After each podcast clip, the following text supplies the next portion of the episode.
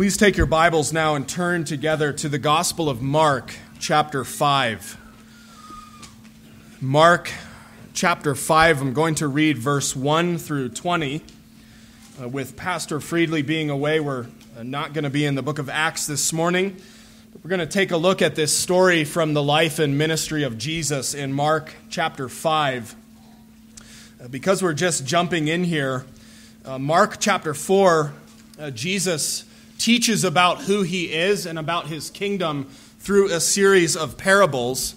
But then at the end of chapter 4 and then on into chapter 5, Jesus shows us who he is and what he's come to do uh, by his actions and by uh, great miracles. And we see one of them together here this morning in verse 1 through 20. So let's give our careful attention to God's word as I read Mark 5 verse 1 through 20.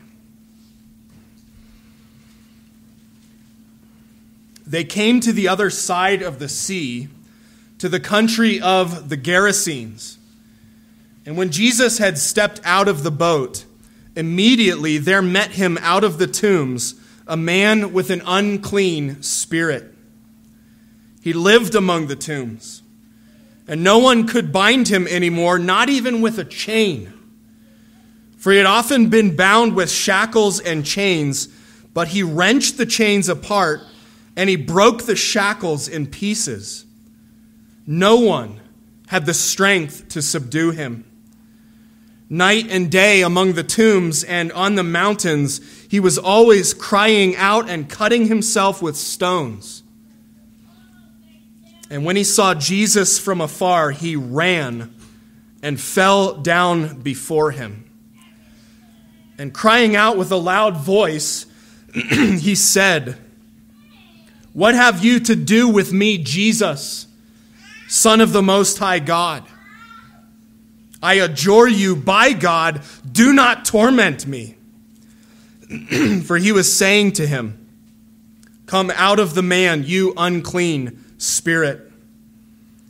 And Jesus asked him, What is your name? He replied, My name is Legion for we are many. And he begged him earnestly not to send them out of the country. Now, a great herd of pigs was feeding there on the hillside. And they begged him, saying, Send us to the pigs, let us enter them. So he gave them permission. And the unclean spirits came out and entered the pig, pigs, and the herd, numbering about 2,000, rushed down the steep bank into the sea and were drowned in the sea. The herdsmen fled and told it in the city and in the country. And the people came to see what it was that had happened. And they came to Jesus and saw the demon possessed man, the one who had had the legion, sitting there, clothed and in his right mind. And they were afraid. And those who had seen it described to them what had happened to the demon possessed man and to the pigs. And they began to beg Jesus to depart from their region. As he was getting into the boat, the man who had been possessed with demons begged him that he might be with him. And he did not permit him, but said to him, Go home to your friends and tell them how much the Lord has done for you and how he has had mercy on you. And he went away and began to proclaim in the Decapolis how much Jesus had done for him. And everyone marveled. Let's stop and pray together.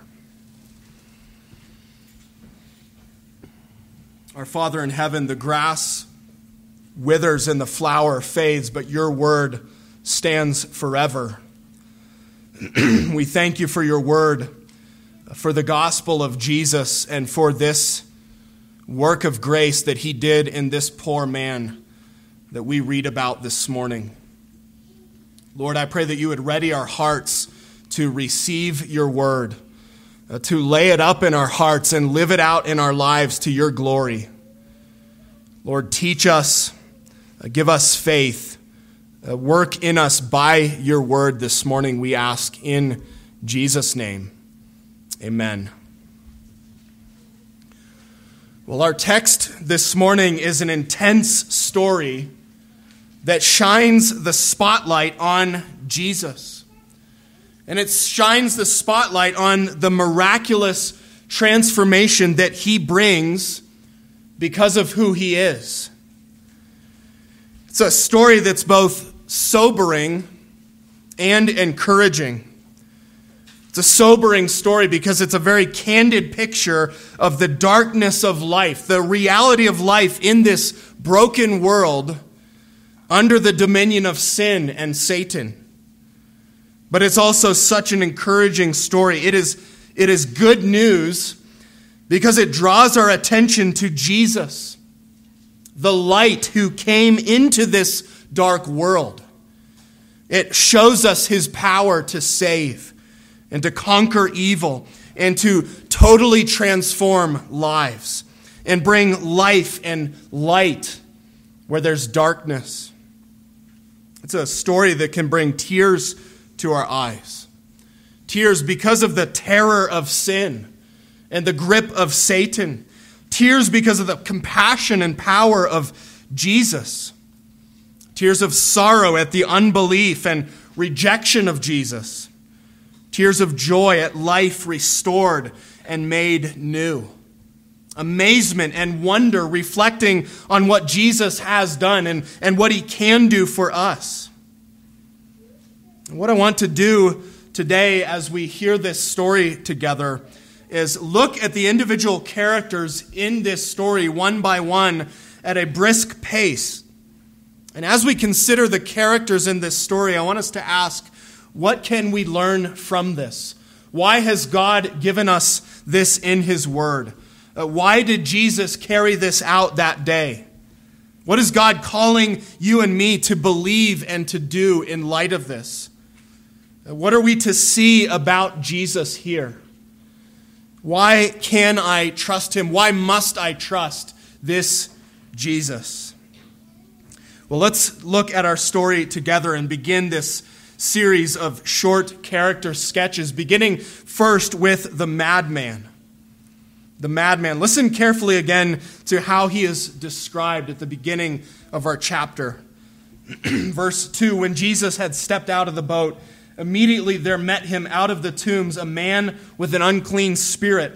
He lived among the tombs, and no one could bind him anymore, not even with a chain for he'd often been bound with shackles and chains, but he wrenched the chains apart and he broke the shackles in pieces.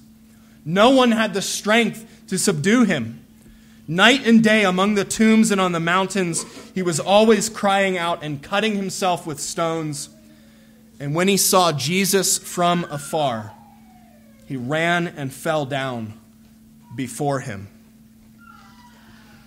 After a wild and unforgettable night at sea in Mark chapter 4, where Jesus calms the storm, no sooner does Jesus step off the boat on dry land that he's met by another storm of a whole different kind.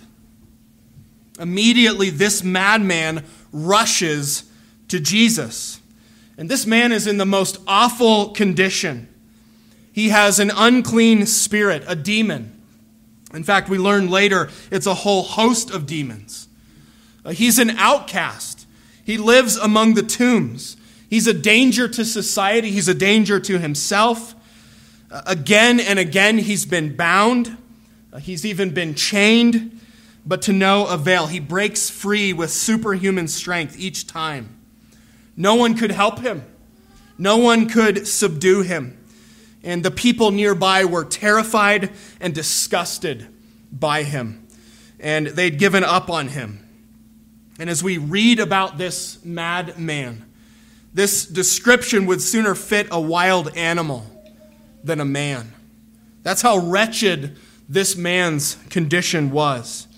He lives a miserable existence out in the mountains, among the dead, among the tombs. He's always crying out. He's He's mutilating himself. He's naked. And his body would have been covered with scars and scabs and bruises and, and likely infection from repeatedly cutting himself with stones.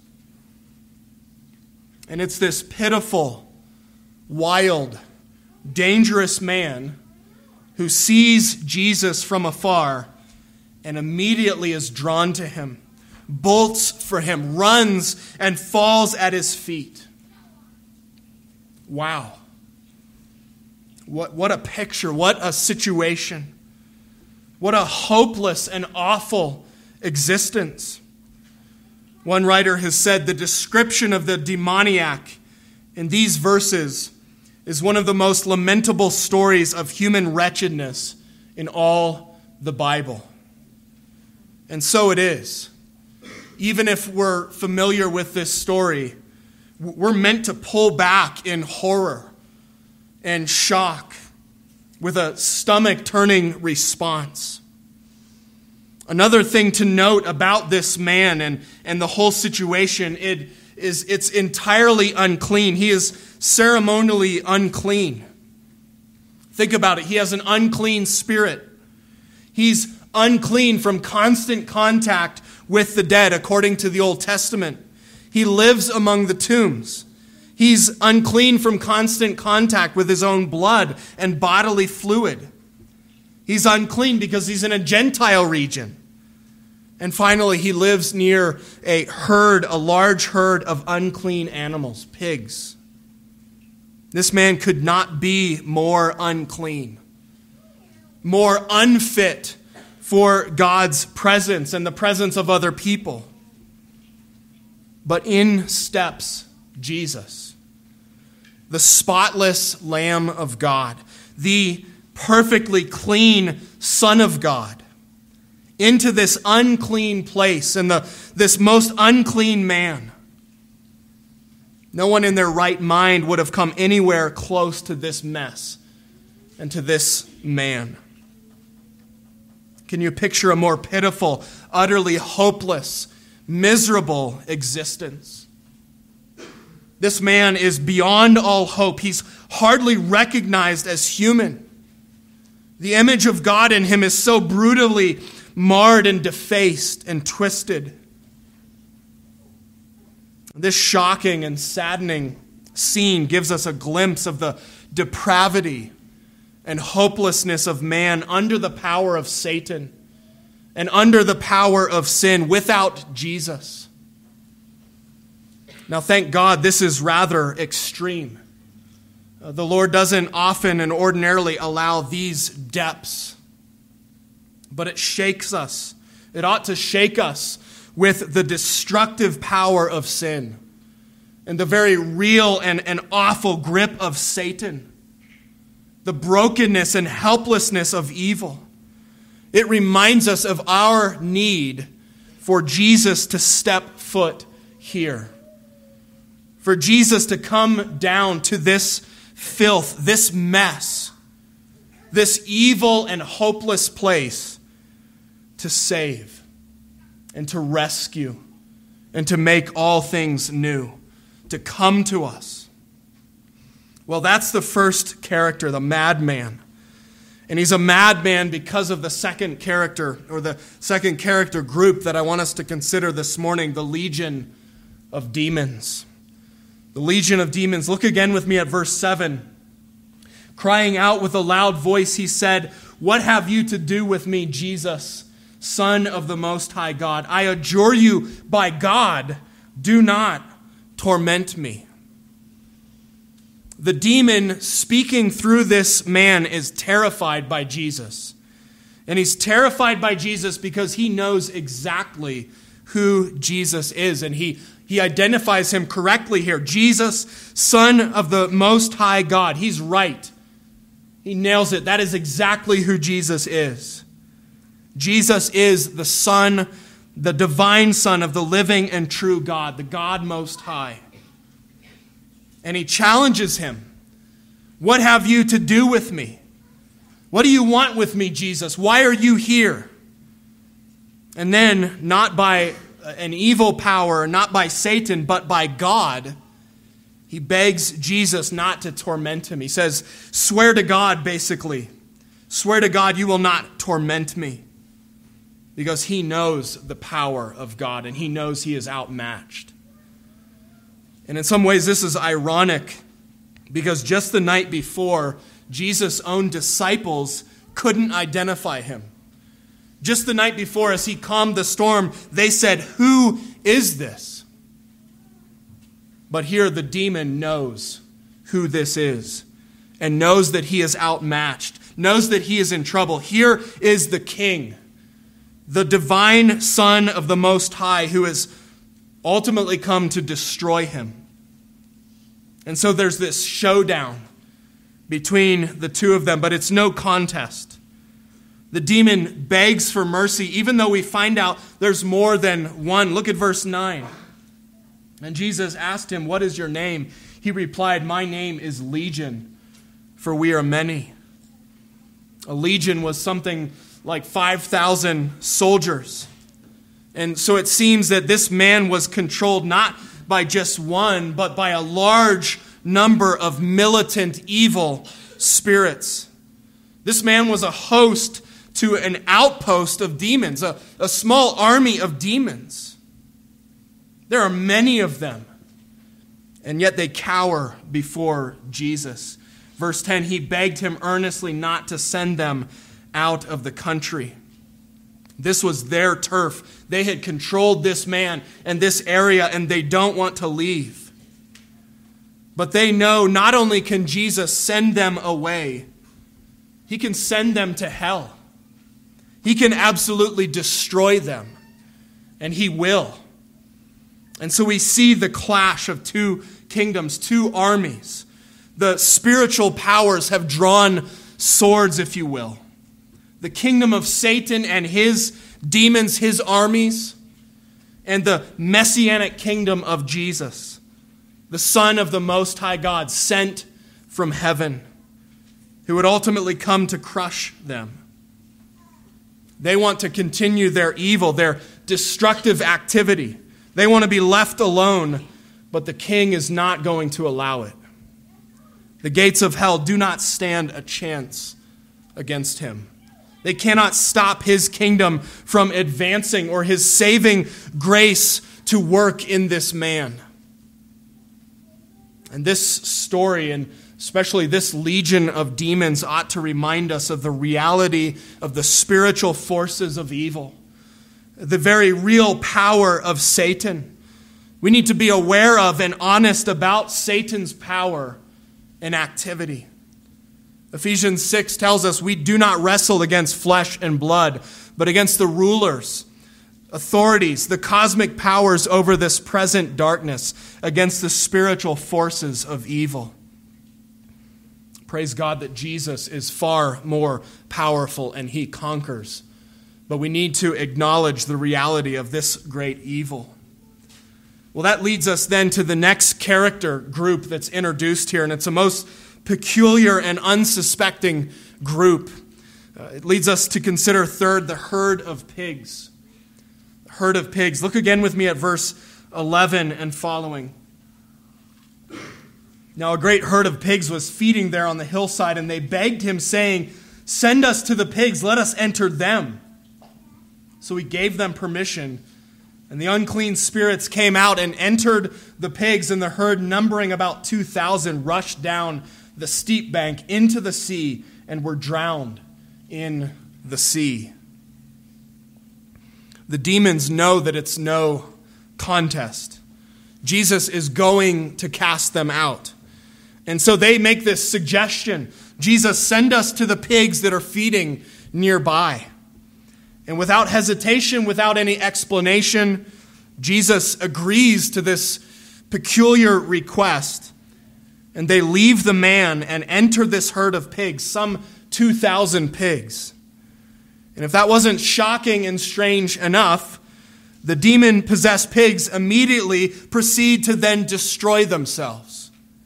They rush down the bank and drown in the sea. And in Mark's terse style, we're, we're told this rather matter of factly. We don't know anything more about how or why or what happens to the demons or, or the pigs, but it gives another glimpse of the staggering and destructive power of these demons. The immensity of evil that this man has just been saved from.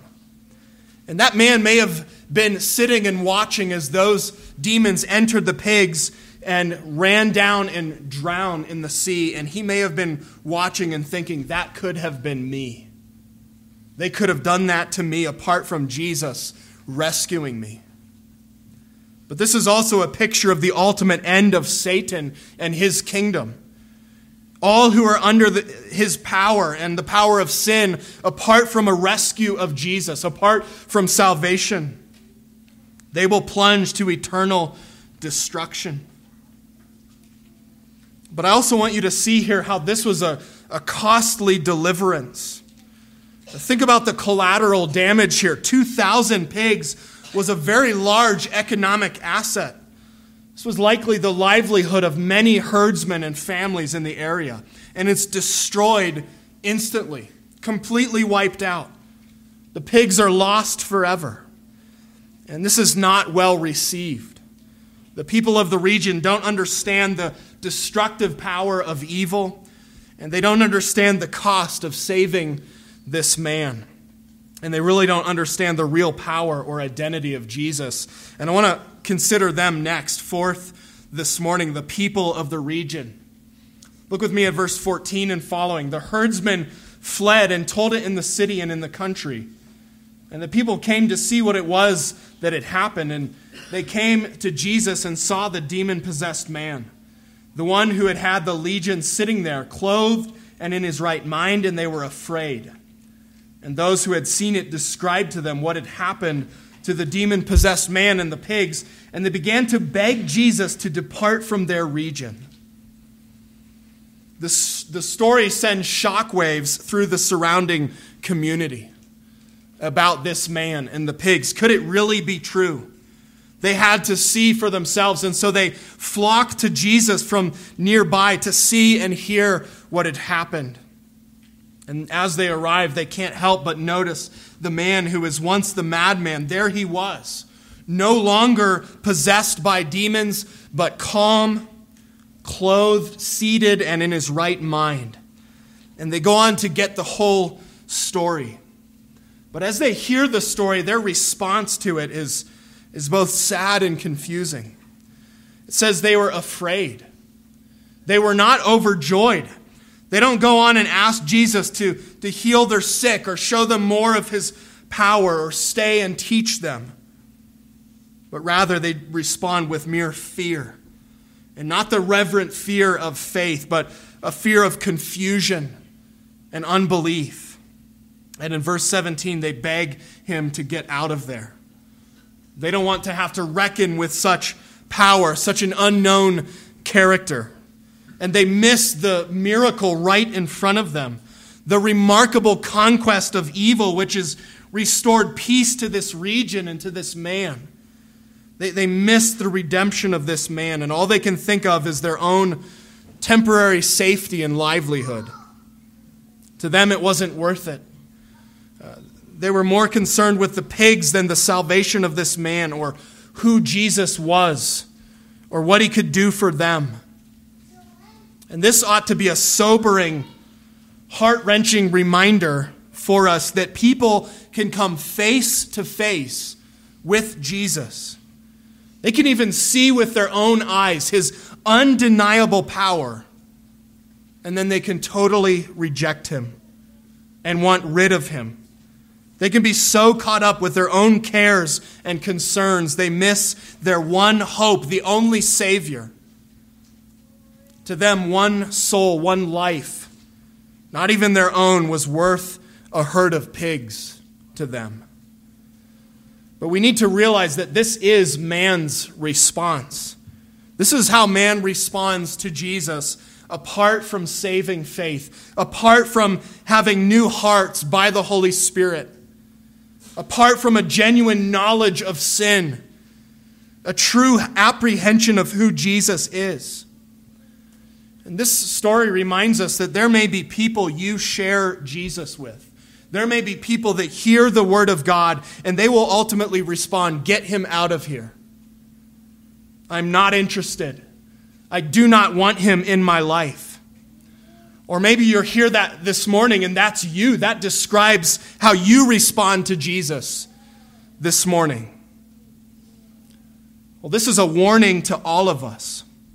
What do you value more? Temporary comfort, work, economic well being, earthly security, your own perception of Jesus, or the Jesus of reality, the Jesus of the Word of God and His saving power for you and for others, for lost sinners? Well, they miss the opportunity to see and believe Jesus, to rejoice, even with his undeniable power and goodness and grace right there on display in front of them. Friends, don't join them.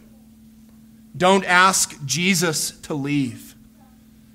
See who he is and embrace him with faith. Well, that leads us then, fifth, to consider the new man the new man. Look at verse 15 again. And they came to Jesus and saw the demon possessed man, the one who had had the legion, sitting there, clothed and in his right mind. And they were afraid. He was the madman earlier, but now we consider him again.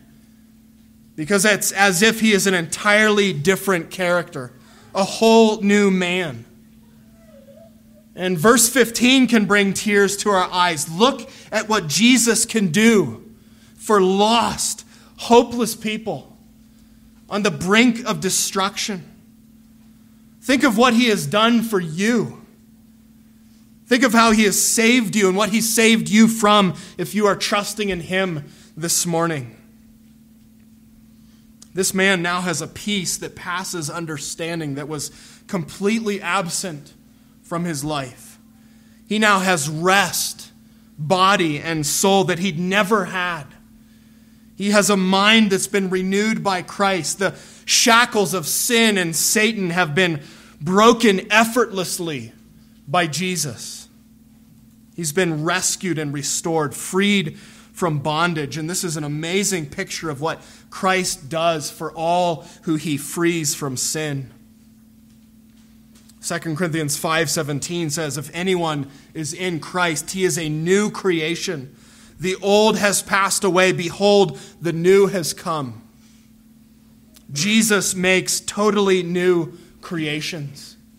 He gives profound, noticeable, new peace and calm and wholeness where it was lost and completely out of reach. And doesn't this make you want to see this in others? Doesn't it make you want to see it for yourself if you've never been made new by faith in Jesus? Does it not make you amazed at his power and love, his salvation? And there are countless stories of Jesus saving and bringing profound change to people like this man. Uh, we've considered recently in Acts the Apostle Paul. Uh, he was once a persecutor and hater of Christians, fighting against the church, and he was made completely new a missionary, an apostle, a martyr for Jesus. Uh, the church father Augustine is another example. He was a sexually immoral young man, he was restless, he was caught up in a cult. And the Lord changed him completely and saved him and made him a great father of the church. John Newton's another example. He was a miserable, wicked, desensitized slave ship captain. And he was made a repentant lover of Jesus, a prominent pastor. Some of you may know the story of uh, Louis Zamperini. He was a depressed prisoner of war survivor suffering with PTSD. He was suicidal. He was alcoholic. He was haunted by hatred. And he was made entirely new, a sober, full of life and joy, offering forgiveness to the worst war criminal who had tortured him because of the work of power and grace of Jesus in his life. And we could go on and on with examples. And many of you here this morning have your own stories of new life in Christ. Maybe not quite as dramatic as we see here in Mark 5. But if you think about where you would be apart from Jesus, is every bit as wonderful and sweet and amazing. Jesus makes people totally new. He can make and He is making you new if you come to Him, if you trust in Him, if you are freed by Him like this man. But before we meet, leave this man, look at how he begins to live a new life in verse 18 and following. As he, Jesus, was getting into the boat, the man who had been possessed with demons begged him that he might be with him. And he did not permit him, but said to him, Go home to your friends and tell them how much the Lord has done for you and how he has had mercy on you. And he went away and began to proclaim in the Decapolis how much Jesus had done for him, and everyone marveled.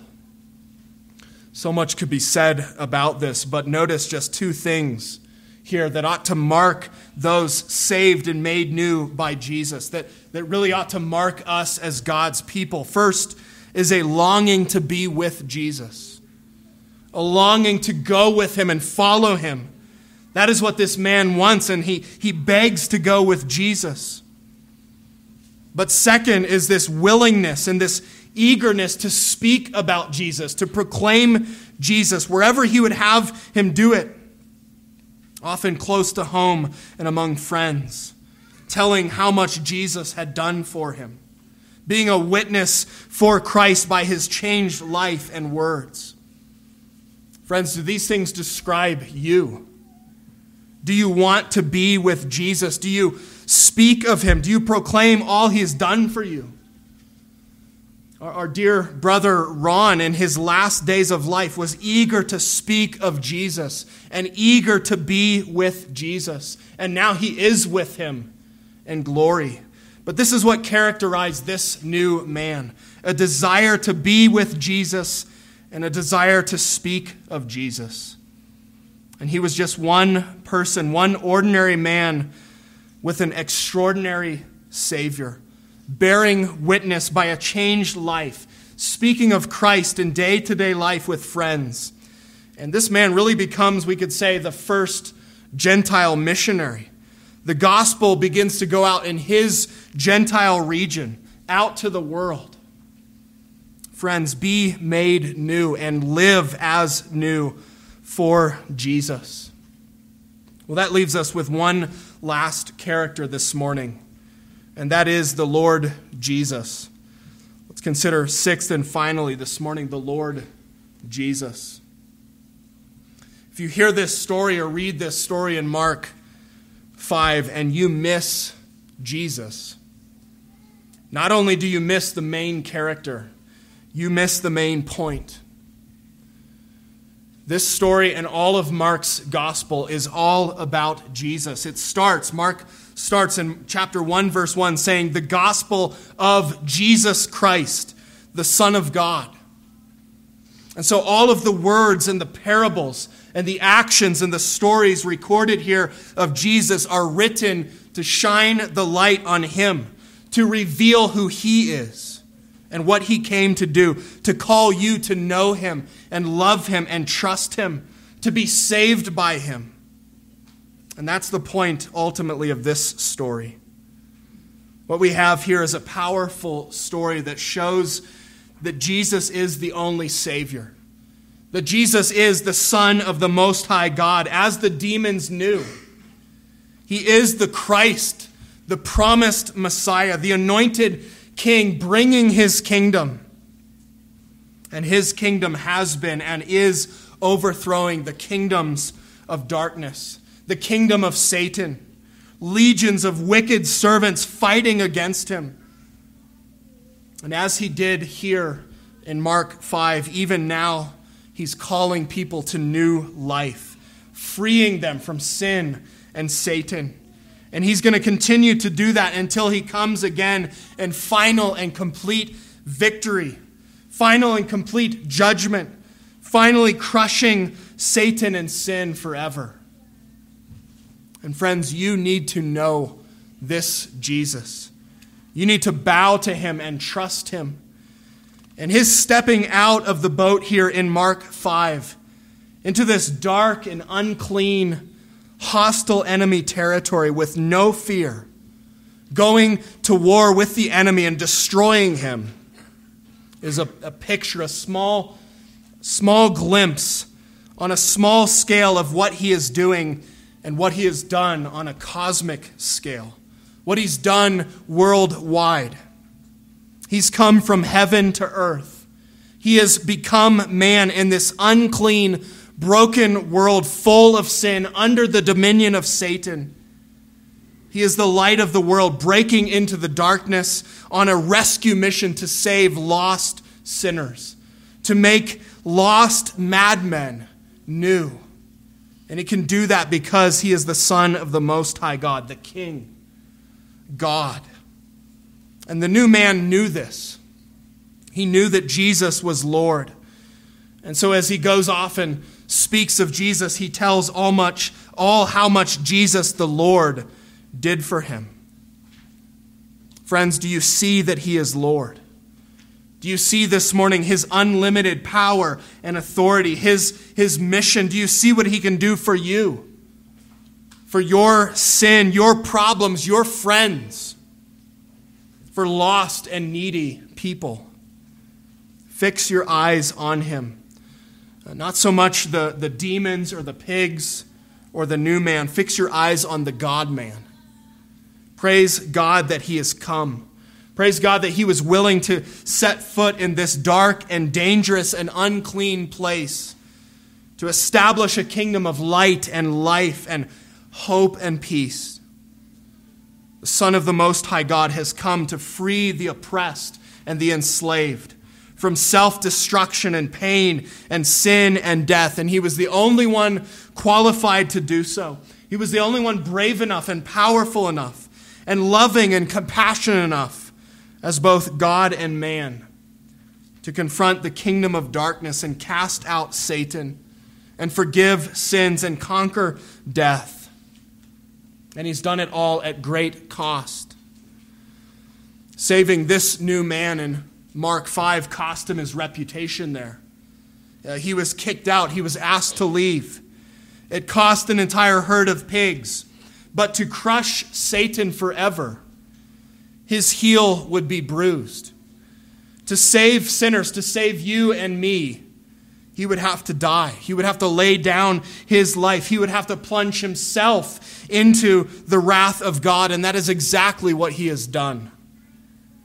But now he is risen, and he is alive, and he is king, and he is seated at the right hand of God with all power on heaven and on earth to subdue all things, to conquer and to save, to make disciples, to build his kingdom, to make you and me and many more new.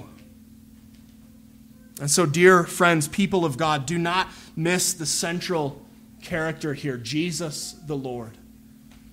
He's the central character of all history. He must be the central character in your life. Go to him, run to him, bow before the Son of the Most High God. Let him free you from sin and death. Be made new by the Lord and Savior. And rejoice in your salvation. Trust in him. And then, as you long to be with him, Go and tell everyone what great things he has done for you and of his mercy on you. Let's pray. Father in heaven, we thank you for sending your Son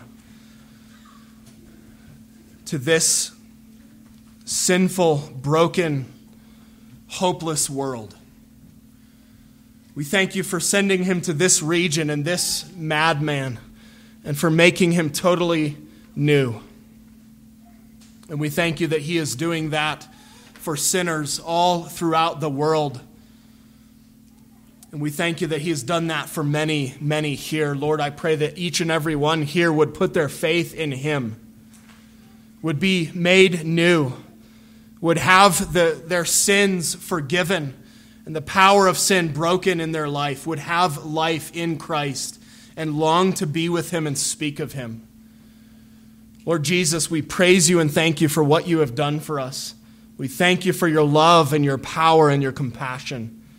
And we pray that you would not let us forget what we have seen here. Help us to fix our eyes on you with faith. We pray all this in Jesus' name. Amen. Let's